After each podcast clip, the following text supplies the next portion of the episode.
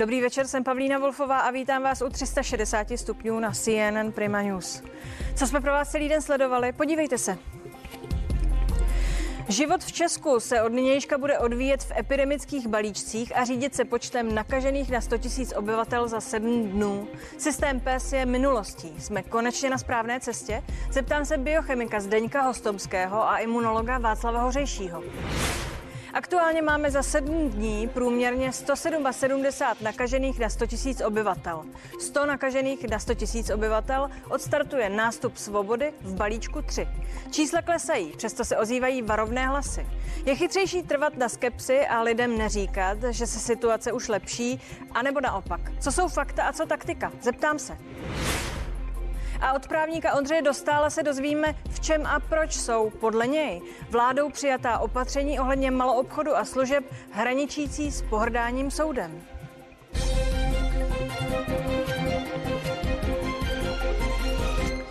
Naše životy se od nynějška budou odvíjet v epidemických balíčcích a ty se budou řídit počtem nakažených na 100 000 obyvatel za 7 dnů. Včera zveřejněné číslo hlásí 177 nakažených na 100 000 Čechů.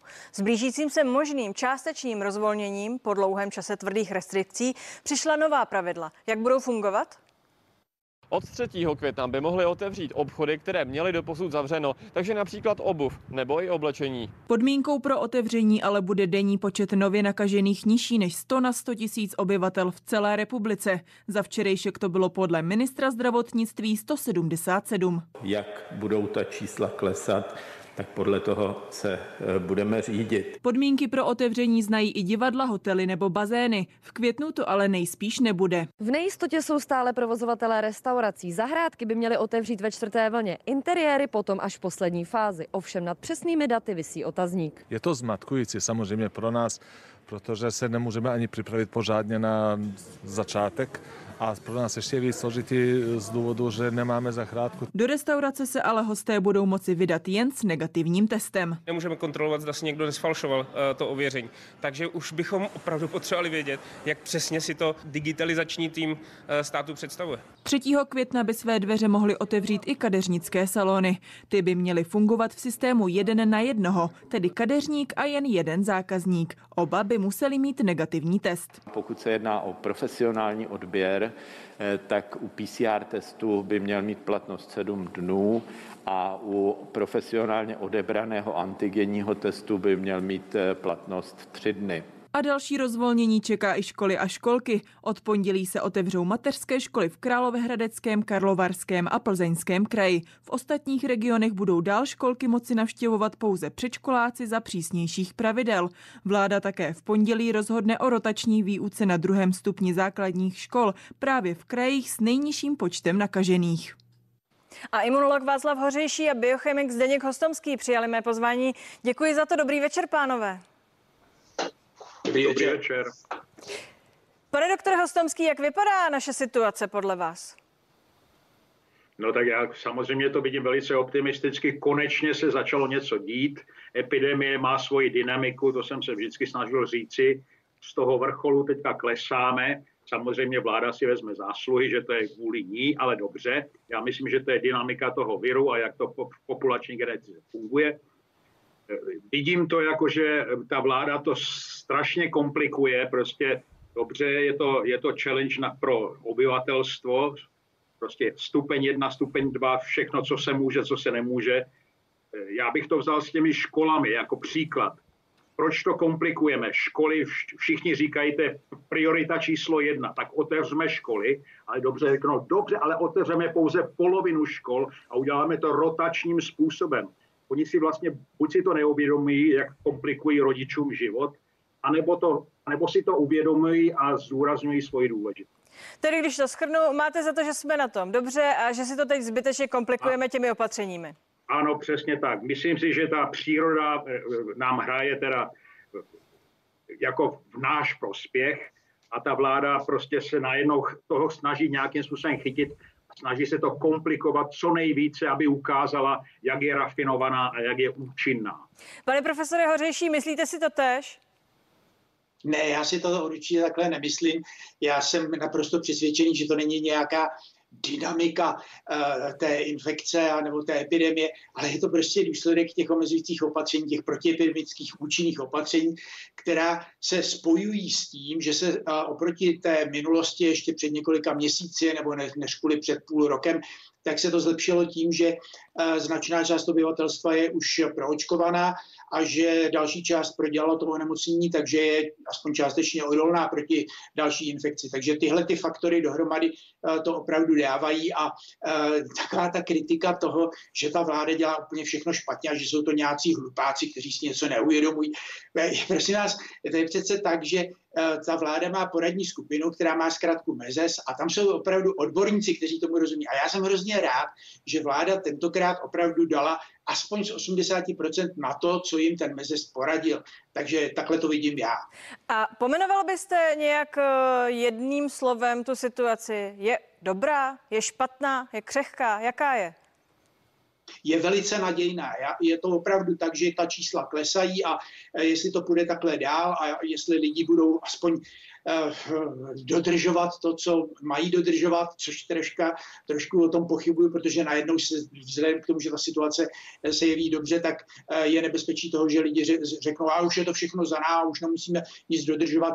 Všiml jsem si, že už třeba lidé vysedávají někde v těch předzahrádkách u restaurací a, a nic se neděje tomu provozovateli, že to, že to toleruje. No jestli půjdeme tímhle tím způsobem, tak je docela nebezpečné, že se toho výrazného zlepšení nedočkáme a budeme muset zase nějak přitvrdit. Ale je tady potom ještě jedna věc, ke které se možná ještě dostaneme. Proč je vlastně potřeba, abychom dostali ten celkový počet se, K té se dostaneme, k té se dostaneme je... ale dovolte mi, abych se doptala. Já jsem totiž zaznamenala, eh, že jste řekl, že je psychologicky nebezpečné lidem říkat, že situace vypadá dobře. Tedy eh, co se jim má říkat, aby se to neposlalo tím směrem, který jste naznačil? Má se jim to říkat realisticky. Já říkám, že ta situace je nadějná, ale že si musíme dávat pozor. Pane doktore Hostomský, eh, doteď přísným opatřením eh, nahrávalo počasí. Už jste to řekli oba, až na výjimky. Eh, to teď spolupracovat snad už nebude. Jak se podle vás lidi zařídí? No, děkuji za tu otázku. Já bych ještě te adresoval, co říkal Václav Hořejší. V tom přesně souhlasím, že ten fakt, že polovina populace je de facto vůči tomu viru odolná, to je to, co jsem měl na mysli tou dynamikou té epidemie. To znamená, že pokud počet lidí, kteří jsou tomu viru jakoby vystaveni a jsou zranitelní, je stále menší a menší díky vakcinaci a díky tomu, že lidi tím už prošli. To znamená, že ta epidemie nemá jinou cestu, než jít dolů. A samozřejmě dobře, že to ta vláda uznala, ale teďka já si myslím, že zoufale, já, já jsem ji nekritizoval, že je hloupá nebo tak. Já si myslím, že oni skutečně s tou skupinou Mezes, a já tam spoustu lidí z nich znám, eh, včetně toho matematického modelu, třeba s těmi školami. Já se vrátím k těm školám, protože to mě připadá jako kos celebre, bych to řekl. Ty školy se neměly zavírat vůbec. To je moje teze číslo jedna. A číslo, teze číslo dvě je, že oni vypočítali, že když se sníží teda počet těch žáků ve školách na polovinu, tak přenos viru se sníží vlastně e, na desetinu. To znamená, že je výhodné dělat tu, ten rotační systém. Ano, vláda naslouchala tomuto názoru. Já jsem s, třeba s Renem Levinským toto probíral poměrně důkladně. Já jsem taky mluvil s, s panem, s panem epidemikem Maďarem a extrahoval jsem z nich určitý věci. O toho René Olenské, to je matematický model, ale to není dáno. To znamená, že ta empirická, ten empirický důkaz tady není, jsou jiné, třeba státy, je to zkusili. V většině Evropy školy běžely celou tu dobu. Školy nejsou žádným výrazným semeništěm nákazy. Děláme prostě, podle mě to bylo přehnané. A místo toho, aby ta vláda to uznala, že udělala chybu, rychle to napravila, to, tak to zpomaluje, aby takzvaně školy otevřela a tak. Čili já, vám, já, se, já vás vrátím zpátky, Aha. když dovolíte. Ať už to bylo, či nebylo přehnané, eh, a o tom se asi bude dlouho diskutovat, nějakým způsobem to se to... Dobrá, tvrdíte, že to bylo přehnané. V každém případě se ta čísla pohnula. Eh, ptala jsem se na tu situaci, vy jste ji poměrně eh, pochválil. Ptala jsem se, eh, počasí eh, spolupracovalo, bych řekla, s epidemiology. Teď eh, spolupracovat přestane, protože konečně to vypadá, že přichází jaro. Jak se lidé podle vás zařídí? No já myslím, že to počasí, ta, ta, tyhle ty respirační viry svým způsobem sledují to počasí, protože pokud se šíří kapinko, kap, kapénkovou nákazou, nebo tak samozřejmě, jak rychle se vypařují tyhle ty kapénky, to ovlivní eh, kvantitu přenosu toho viru. Typicky to máme zkušenosti s chřipkou a jinými viry. V zimě se vypařuje ta voda méně a lidi mají tendenci být dokonce jako, jako uvnitř a tak dále. Venku a to si myslím, že byla jedna z, zase z přehmatů vlády, že nařídili roušky na volném prostranství, což na co nejsou data a je to skutečně jenom symbolicky demonstrování řízení vlády a moci, protože epidemiologicky nemají roušky venku vůbec žádný vliv, podle mě. Pane profesore, a počasí, pokud se to poteplí, tak určitě přenos viru se sníží a to předpokládám, že bude poměrně velice, velice virus free. Pane profesore, eh, teď máte slovo vy. Eh, zeptám se v intencích toho, co říkal pan eh, doktor Hostomský. Například ani teď nemůže 20 dětí se potkat na hřišti. Jsou ta pravidla, tak jak jsou nastavena, dávají logiku, když se počasí zlepšuje a lidé chodí víc ven, než že jsou vevnitř? Eh, no je samozřejmě pravda, že veškeré aktivity, které jsou venku, tak jsou mnohem méně rizikové než ty, které jsou uvnitř.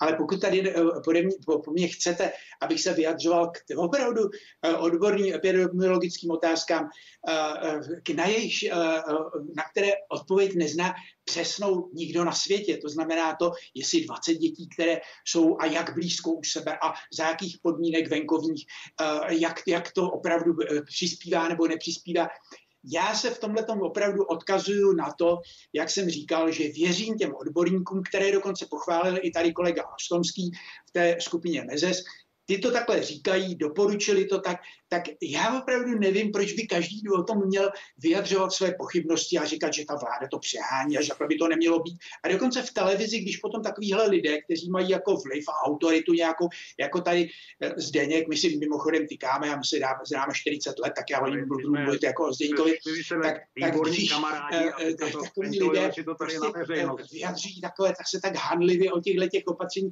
tak si myslím, že to je špatně a my zkrátka žijeme v systému demokratickém, ve které máme své volené zástupce.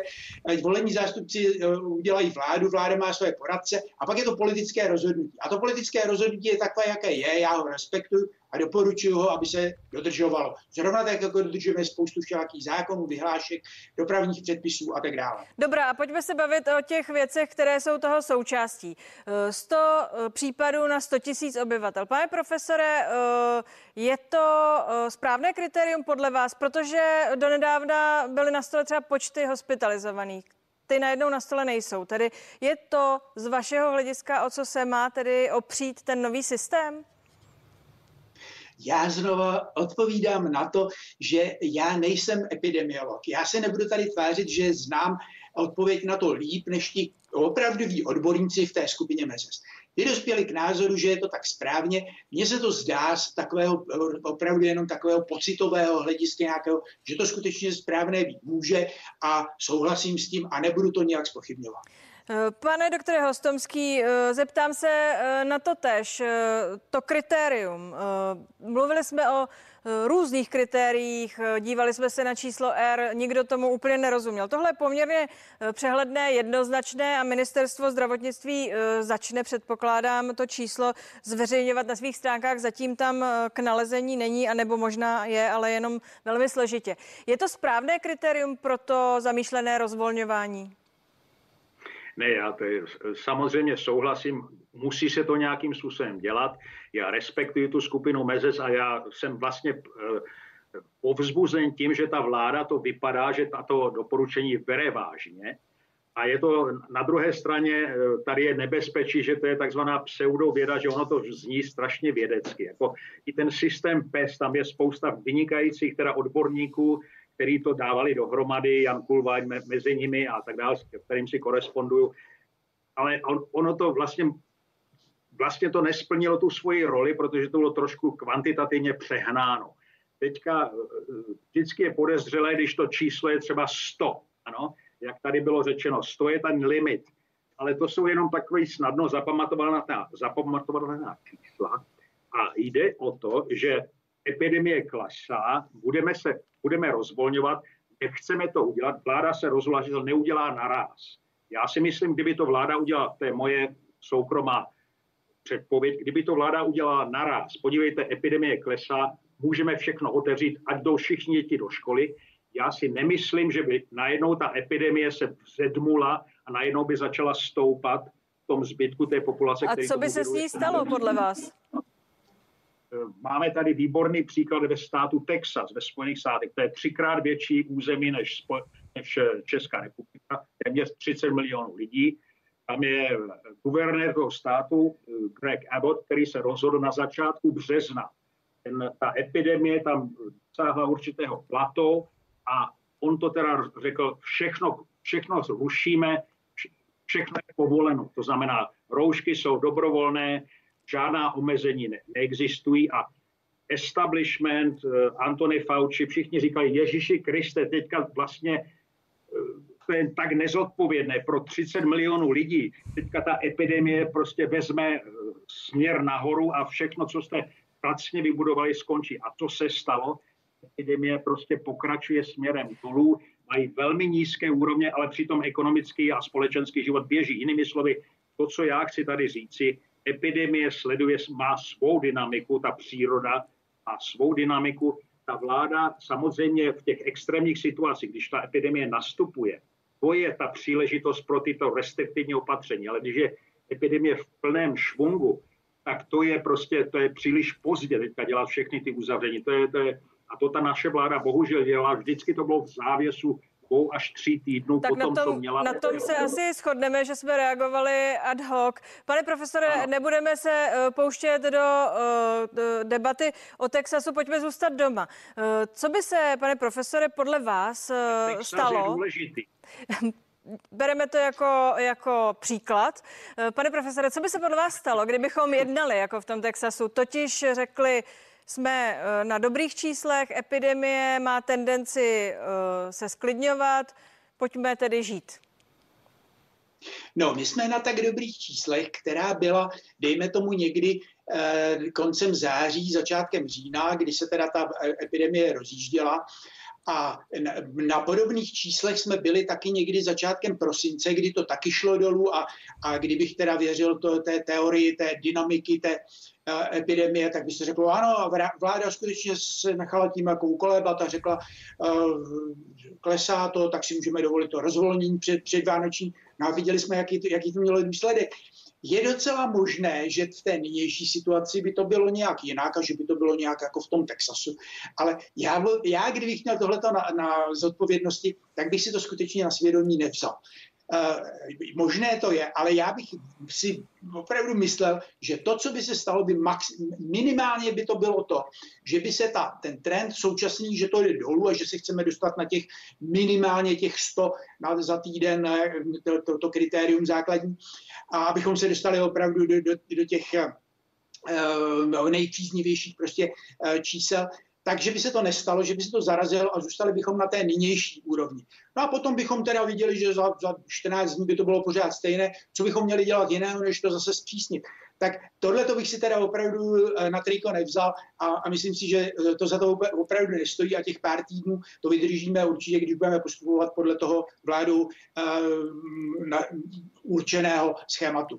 Kolik týdnů? Na to se ptám. Dívala jsem se na ta čísla, jak říkám. Dneska nebo včera zveřejnil pan ministr číslo 177 eh, nakažených na 100 000 obyvatel v průměru za týden. Eh, jak dlouho myslíte, pane profesore, že tahle ta opatrná křehká situace ještě potrvá?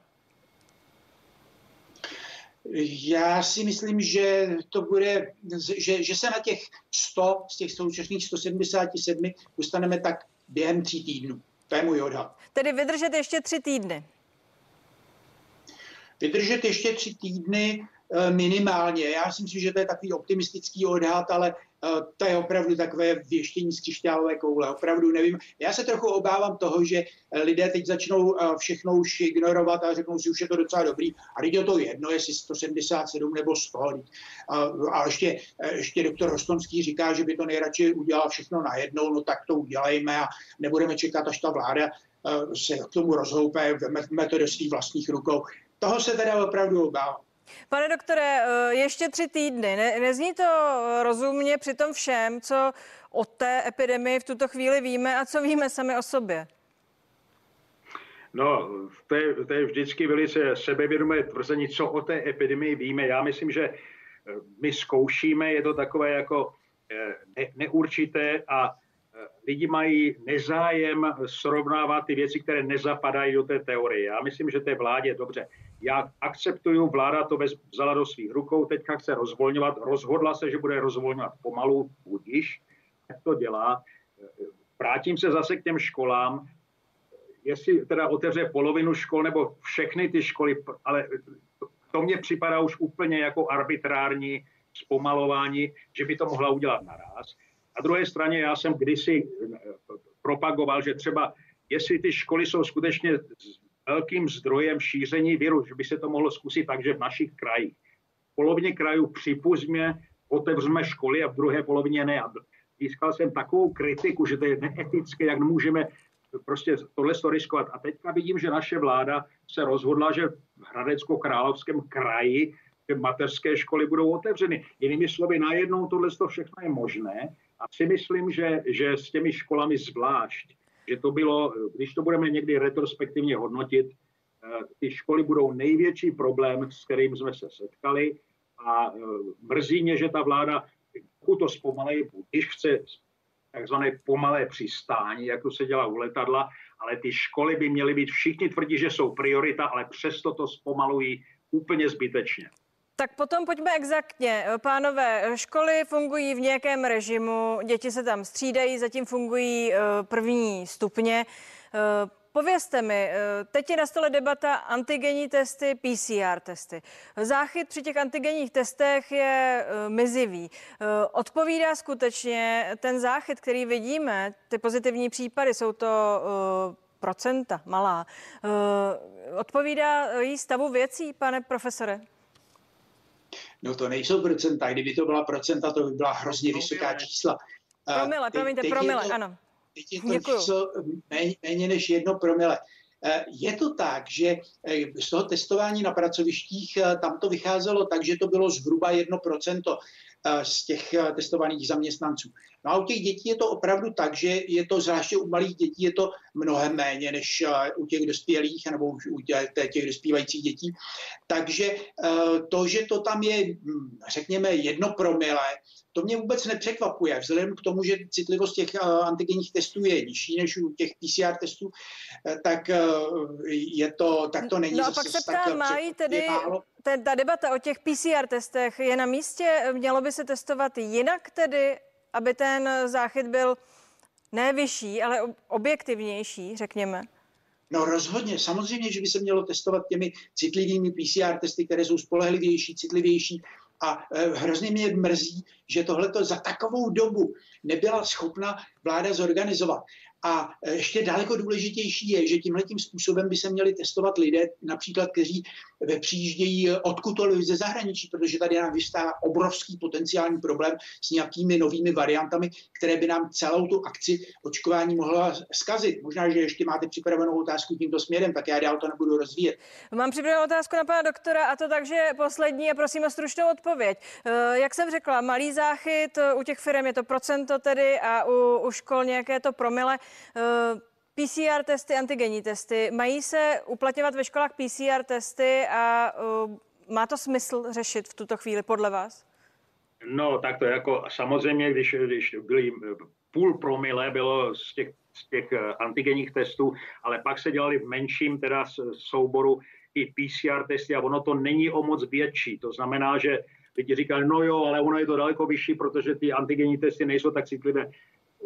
Dobře, PCR testy jsou vždycky preferované, protože jsou citlivější, ale u těch dětí, ať to děláte jakýmkoliv způsobem, ta, ta v vozovkách promozuje minimální, nebo nález toho vodu je minimální a proto mě jako čistě z vědeckého hlediska uděláte všechny žáky, zkontrolujete, je tam jeden maximálně nebo dva pozitivní, ano, jakýmkoliv testem PCR nebo antigením, ale přesto musí celou, celé vyučování nosit roušky, ty malí školáci. To je prostě nehoráznost. Pánové, děkuji vám za váš čas a přeji pěkný večer. K debatě se nepochybně zase vrátíme. Mějte se hezky.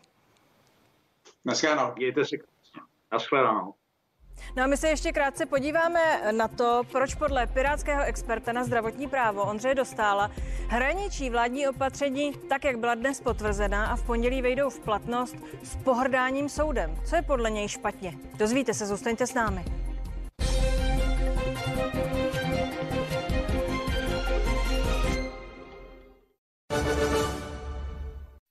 Matějovský. Inspirace motivy od světové návrhářky Blanky Matragy. Matějovský povlečení CZ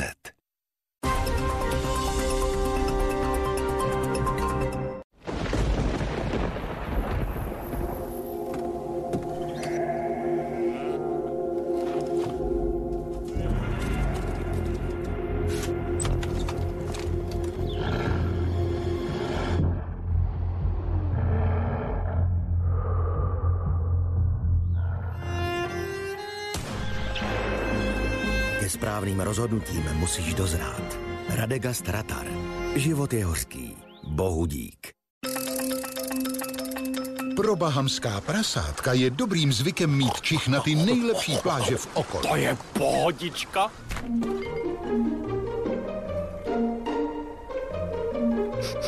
U nás ve Fiobance je dobrým zvykem mít čich na produkty, které oceníte. Třeba na osobní účet bez poplatků a podmínek, založený online. Jo. Motorová pila o objemu 50 kubických centimetrů a výkonu 2,9 koně za neuvěřitelných 2399 korun. To je hecht. Mikroskopické alergeny a znečišťující částice se mohou v interiéru hromadit. A proto je čističky vzduchu Dyson zachytávají v HEPA filtru a Dyson vysavače je odstraňují z podlah a ostatních povrchů. Pro čistější a hygieničtější domov. Pouze Dyson pracuje jako Dyson. Doručení zdarma do druhého dne na Dyson.cz. Jsem chytrá síť a vím, že na rychlém spojení teď záleží. Více než milionu českých domácností jsme zrychlili internet na dvojnásobek. Ověřte si na O2.cz, že můžete mít vyšší rychlost internetu HD i vy. Chytrá síť O2. Tento je jemnost v souladu s přírodou. Stejně jako vy a vaši blízcí, i příroda kolem nás si zaslouží jemné a šetrné zacházení. Proto používáme zodpovědně vybrané a udržitelně zpracované suroviny a vracíme lesům to, co si z nich bereme.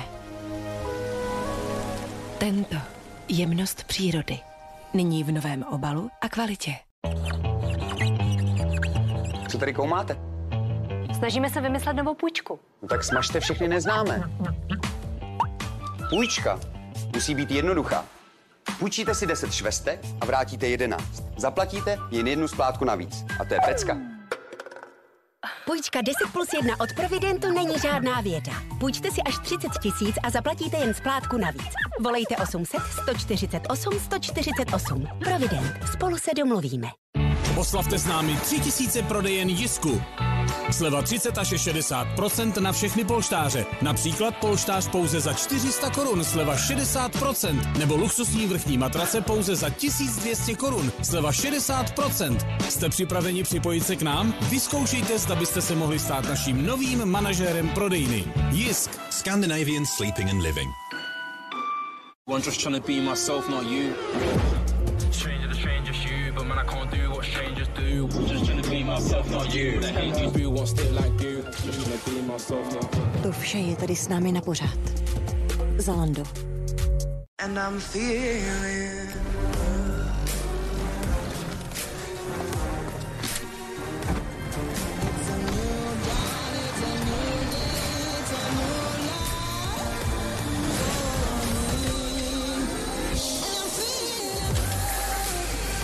Méně šedi, více moka. Představujeme nový Opel. Atraktivní SUV modely Moka a Crossland nyní s financováním bez navýšení. Objevte aroma čerstvě namleté kávy a připravte si jediným magickým dotykem perfektní italské espresso. Nebo lahodné cappuccino s krémově mléčnou pěnou. V pohodlí vašeho domova. Plnoautomatické kávovary DeLonghi. Propadněte potěšení z kávových zrn. Z nabídky akčního letáku lékáren Dr. Max vybíráme. Novinka Olfen Neoforte při intenzivní náhle vzniklé bolesti zad, svalů a kloubů za 239 korun. Novinka Cetalgen. Uleví od středně silné bolesti a horečky nyní za akčních 129 korun. Prostenal Control. Tři aktivní látky pro zdravou prostatu a normální prout moči za 599 korun. A navíc sleva až polovina z doplatku na recept. S námi si můžete zrychlit internet na doma na maximum. Připojte se k superrychlému gigabit internetu, který přinášíme do největšího počtu českých domácností. Nyní za polovinu ceny a to už na pořád. Více na Vodafone.cz lomeno gigabit.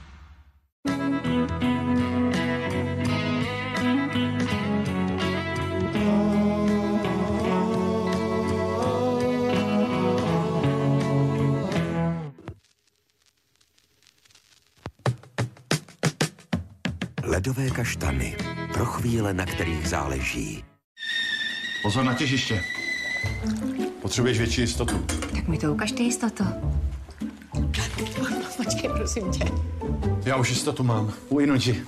Každý rok mi sníží ceny a přidají odměnu. Jen s Inoji máte jistotu opakovaného snížení cen elektřiny a plynu, tři roky po sobě a pravidelných odměn. Inoji.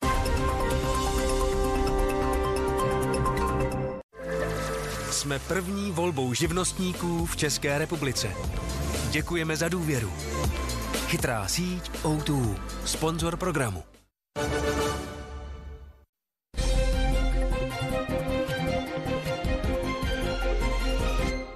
360 stupňů pokračuje. Jsme rádi, že nás sledujete.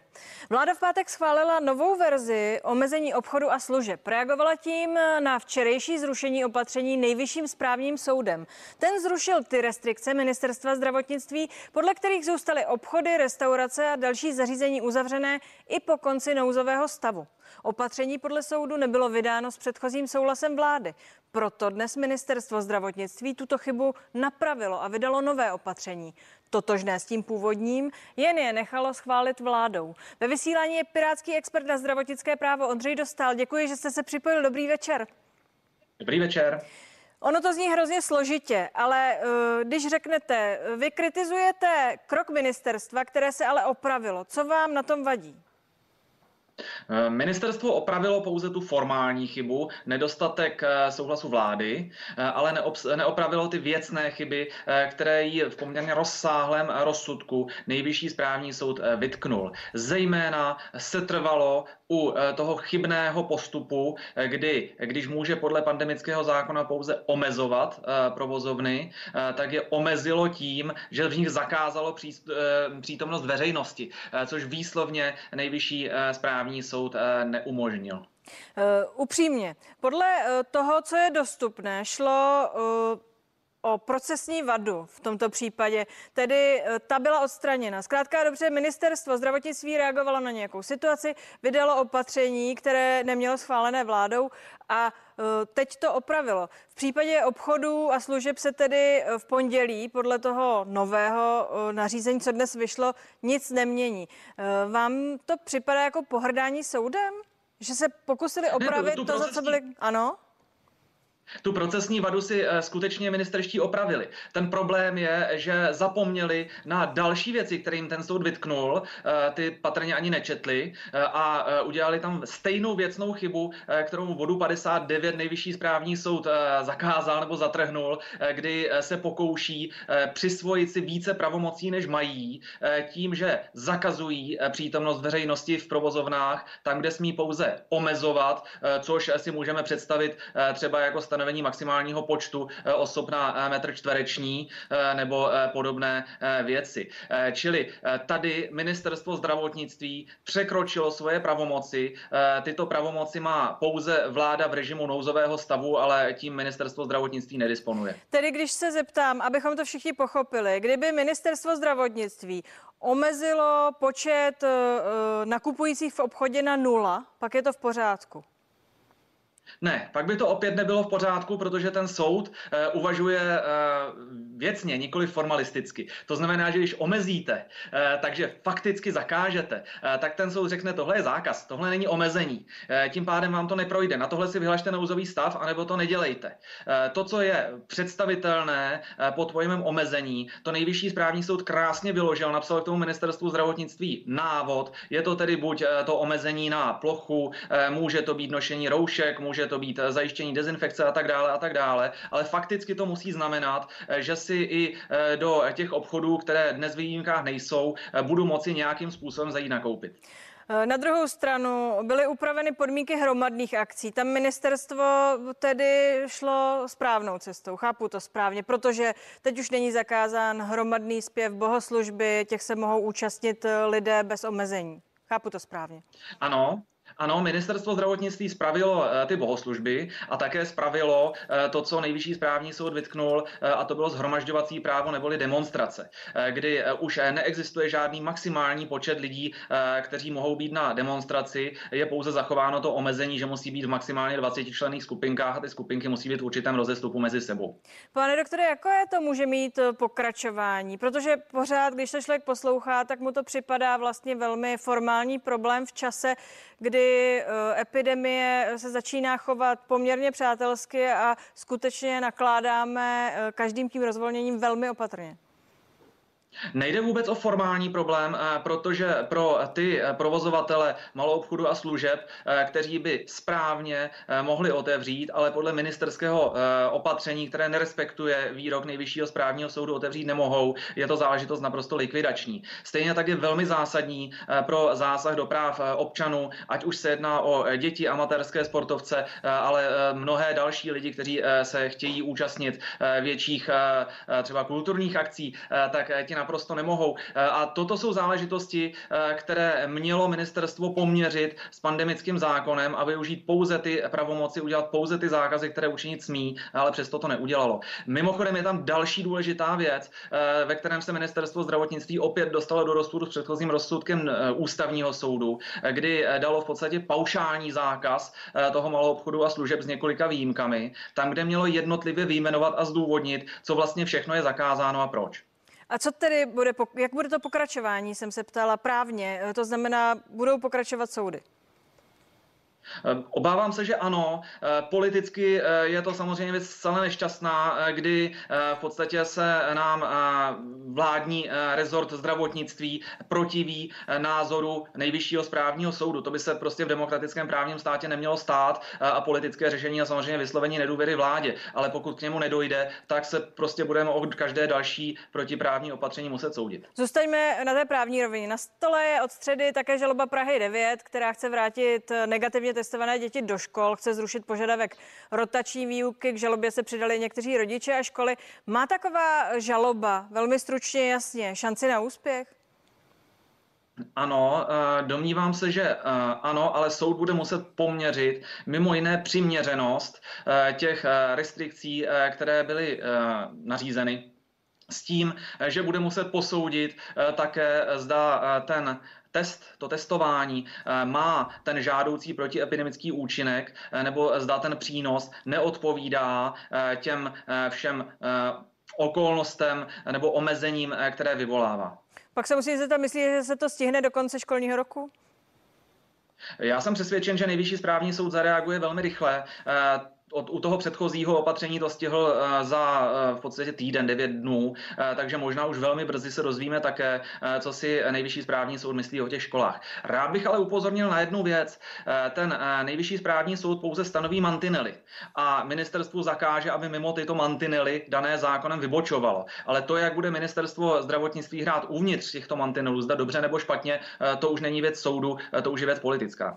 Děkuji vám, pane Dostále, že jsi si na nás udělal čas. Přeji hezký víkend. Děkuji i vám, nashledanou.